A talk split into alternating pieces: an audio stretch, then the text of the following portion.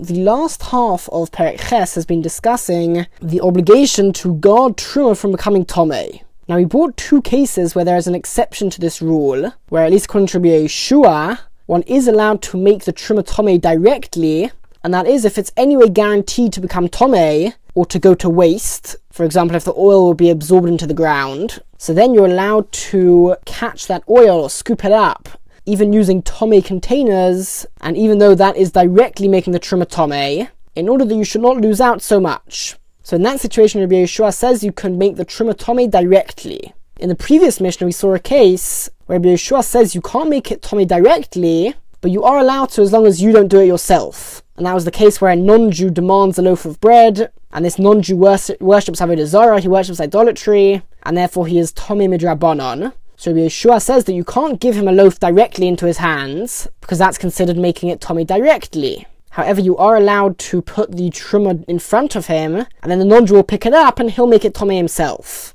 In this Mishnah, we're going to see a case where even according to Yeshua, you're not allowed to make something Tomei at all.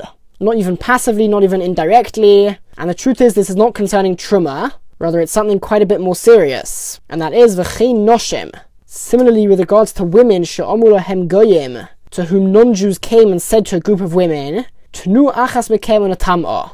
Give us one of yourselves, and we will make one of you tome. So one of you step forward and we'll make one of you tome. And what that means is they would force her to have relations with them. And they continue v'im lav, if you don't give us one of yourselves, then hari onu kulchem, then we will impurify and we will have relations with all of you. So unless one woman comes and steps forward or is given over to us in order to defile her, we're going to do it to all of you.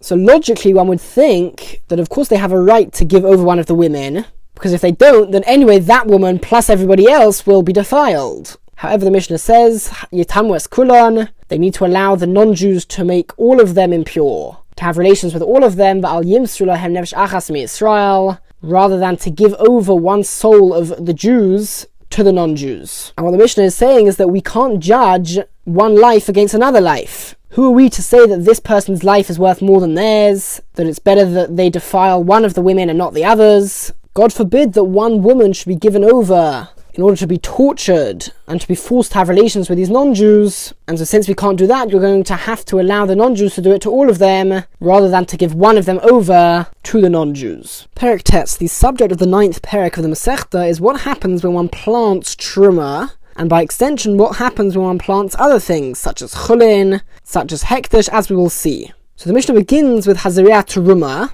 somebody who plants Teruma, now, of course, this is forbidden because truma can only be consumed by eating, drinking, or rubbing on one's body. But the question is, what happens if one does plant it? So, midoraisa, if one plants the truma, you plant truma seeds, so that which grows from the seeds is chulin.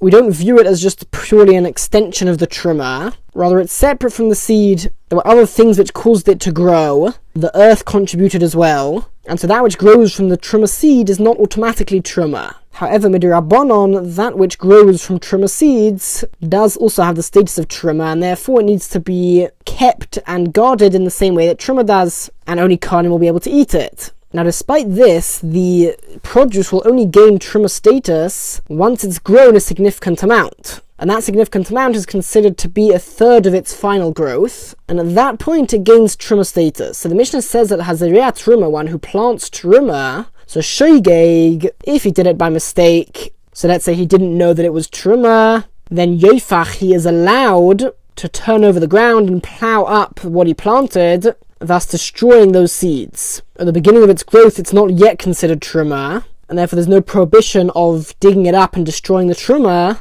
because it isn't Truma yet. However, Umezid, if he planted the Truma seeds intentionally, then Yekayim, he is obligated to keep and process those seeds until they grow fully, and, and then he'll have truma produce. And this is a punishment because he would prefer to plant chulin there and to use that space up for chulin because chulin is worth much more than truma because there's much more demand for chulin than truma. Anybody can eat chulin. So we punish him by saying that he has to process these truma seeds and then treat those that produce as truma, and it will be worth less than had he uprooted them and planted chulin there. However, says the Mishnah, Shalish, once it's already grown a third of its final growth, then bin shogli bin mazid, whether he planted it by mistake or whether he did it intentionally, yakayim, he's obligated to keep it there because even if he did it by mistake, if he left it there until it reached a third of its growth, that's when it gains truma status. And from that point on, you're not allowed to destroy the truma. So even if we don't punish you for planting it, the consequence of leaving it until it reaches a third of its growth means that it's now considered truma. So there's nothing you can do about it. You cannot just destroy it because that would be destroying truma, which is forbidden. Now the Mishnah ends off with an exception to this, and that is uva pishton. With regards to flax, if somebody planted flax, flax is slightly different to most produce. Because most things which are planted, the stalks of that plant or of that produce is quite useless, and they're certainly considered secondary to the seeds themselves. And so, in general, if somebody plants a regular plant, only the seeds and that which grows from it, which you can eat, will gain truma sanctity. But the stalks will not. However, when it comes to flax, the flax stalks are actually used a lot. They're used to make linen, and because of that, when flax is planted into the ground, if it's truma flax, then even the stalks will gain truma sanctity. However, because in general stalks do not become truma, people might come to use the stalks of flax as well for anything. They won't realize that the stalks become tom- become truma, and so to prevent people using the stalks of flax for any use and not treating them as truma, the halach is that mezid yefach. If somebody planted the flax intentionally, then he has to uproot it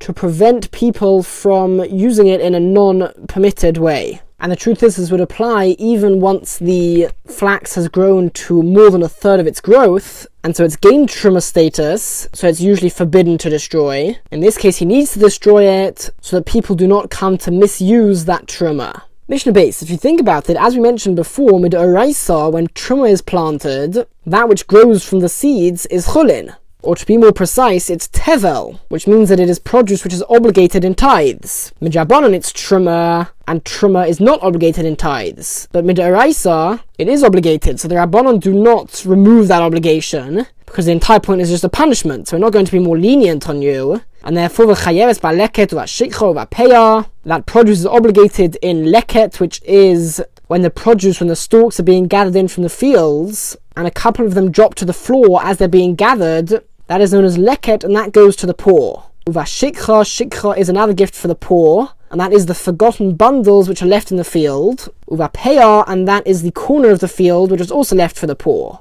So all these gifts for the poor would only apply to Tevel, and since Midoraisa this is Tevel, these tithes do apply. However, if you think about it, we've got to take in the fact that Midrabanon it's Truma, which means that it's very nice that you're giving these to the poor people, but if the poor people are not Kohanim, then Midrabanon they can't eat it. So says the Mishnah, Poor people who are Yisraelim and poor people who are Kohanim should gather the gifts for the poor. But Vani Yisrael, the poor Yisraelim, they need to sell that which they gather to Kohanim for the value of Truma. And as we've seen a number of times, Truma is cheaper than Chulin, so they'll get the cheaper price. And then Vadom Shalahem, the money which they get from that belongs to the poor people and that they can benefit from in whichever way they like, because the money does not have truma status. Now, Rabbi Tarfon is concerned. Rabbi Tarfon, Omer Rabbi Tarfon says, only poor people who are kohanim themselves are allowed to gather this produce, which is truma medrabanon. In case the poor people might forget for a moment and put the produce in their mouths, not realizing that it's truma. So if you allow Yisraelim to collect this, then they might come to mistakenly eat it because they're used to eating whatever they collect straight away. And so to prevent that occurring, Rabbi Tarfon says that only poor people who are Kohanim and therefore who are allowed to eat that truma themselves, only they can collect it. Now, Omar Rabbi Akiva, Rabbi Akiva said back to Rabbi Tarfon, and there's two different ways to learn Rabbi Akiva. We'll mention both of them. Imkain. If so, according to your logic that we're concerned that they might eat it by mistake, then lo tahirim. Only pure kanim will be able to gather the produce and truma in general. Because a tome kohen is not allowed to eat truma. So according to your logic, that the poor person might forget and he might eat it when he's not allowed to, so then even kohanim who are tome are not allowed to gather truma ever. That's one way of learning. Another way of learning is that Rabbi Akiva is of the same opinion as the Tanna Kamma. And what he's saying is, to Tarfon, is that we know that the halacha is that Tomei Kohanim are allowed to collect Truma, but according to your logic, they shouldn't be allowed to. So from the fact that we see that they are allowed to, means that your logic is wrong, which means that even poor people who are Yisraelim are allowed to collect this Truma. So those are the two ways to learn Rabbi Akiva, but either way, he's extending the logic of Rabbi Tarfon, and either he's saying that it does apply, or that none of the logic applies. Mishnah Gimel continues the mission of Achavis b'Maisras. This truma which was planted illegally, and midoraisa it's considered chulin, and midrabanan it's considered truma. Since midoraisa it's considered chulin and tevel, it's obligated in Maisras in the tithes, and the term Maisras here also includes truma, with Maisa Oni, it's also obligated in Maisa Oni, which is a tenth of one's produce, which needs to go to the poor people during the third and sixth year of the Shemitah cycle. And the same applies as the previous Mishnah. Both Yisraelim and Kohanim who are poor are allowed to take the Maisa, the Maisa. And the same would apply to a Levi, that he is allowed to take the Maisa Rishon, but all these people, the Yisraelim and the Levium, are not allowed to eat the Truma. So the Aniyah Yisrael, the poor people who are Yisraelim, and the same would apply to the Levium who take Meiser they need to sell that which they take to Kohanim for the value of Truma, Vadom Shalahem, and the money which they receive in return for that belongs to them and they can do what they like with that money. Now there's a discussion as to what exactly should the owner do with the Meiser from this produce. Meiser is a tenth of the produce which the owner keeps himself, but he needs to eat it in Yerushalayim. Now, if the owner is not a Kohen, then of course he can't eat it because Midrabanan it's Truma. However, the halacha is the one is not allowed to sell Maisasheni, so he can't sell it to a Kohen either. So what should he do? The answer is he needs to give it to a Kohen for free, and then the Kohen will eat it in Yerushalayim, and that way he is not violating any any laws. But of course, the Yisrael would lose out because he doesn't even receive anything in return for the Maisasheni. Now the Mishnah continues discussing this produce which Midoraisa is chulin or tevel, and Midrabanon it's truma. And the Mishnah is going to talk about when it comes to harvesting this produce. The Torah says that leisachsim shor b'dishay. One is not allowed to muzzle his ox or any animal whilst it is helping him to thresh his produce, or to do any other work with the produce. So if an animal is assisting in the harvest of produce, then one has to allow his animal to eat from that produce. However, there's a problem here because an animal is not allowed to eat truma unless that truma, that produce is designated for animal fodder. But in general, an animal is not allowed to eat truma. So when it comes to harvesting the produce, if you use an animal to help you, then it might eat the truma. So what would you do? You'd muzzle it. You're not allowed to muzzle it while it's working.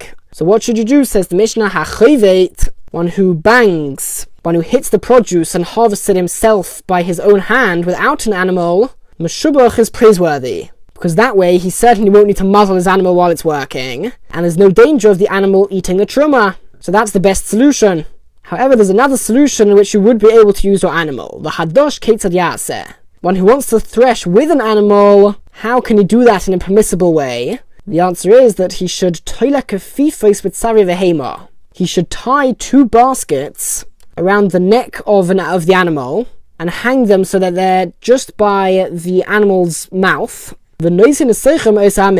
And put inside those baskets the same produce as the animal is harvesting or threshing. So if, for example, the animal is threshing wheat, so you should put wheat in those baskets, which means that as soon as the animal wants to eat from what he's working on, it will just eat the wheat which is in the baskets. And the wheat which you put in the baskets should be chulin wheat, regular permissible wheat, and that way, it comes out that he is not muzzling the animal, which would be forbidden, but neither is he truma, neither is he feeding the animal truma. So he's not committing either of those violations. So that is a solution which the Mishnah gives for somebody who still wishes to use an animal to thresh his produce, and he has not transgressed anything.